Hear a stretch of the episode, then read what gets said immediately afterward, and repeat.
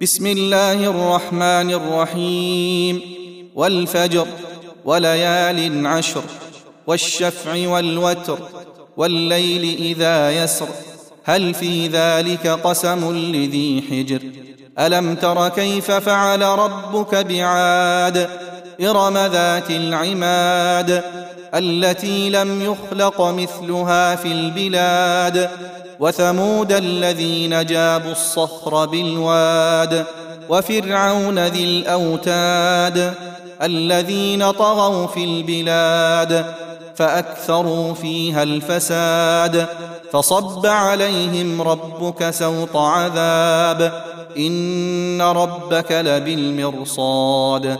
فأما الإنسان إذا ما ابتلاه ربه فأكرمه ونعمه فيقول ربي أكرمن وأما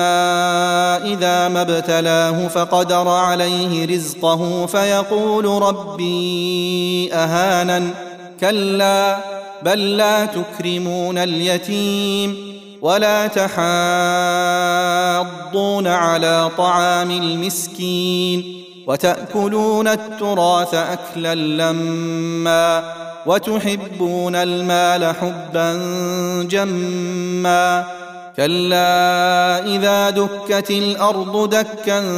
دكا وجاء ربك والملك صفا صفا وجيء يومئذ بجهنم يومئذ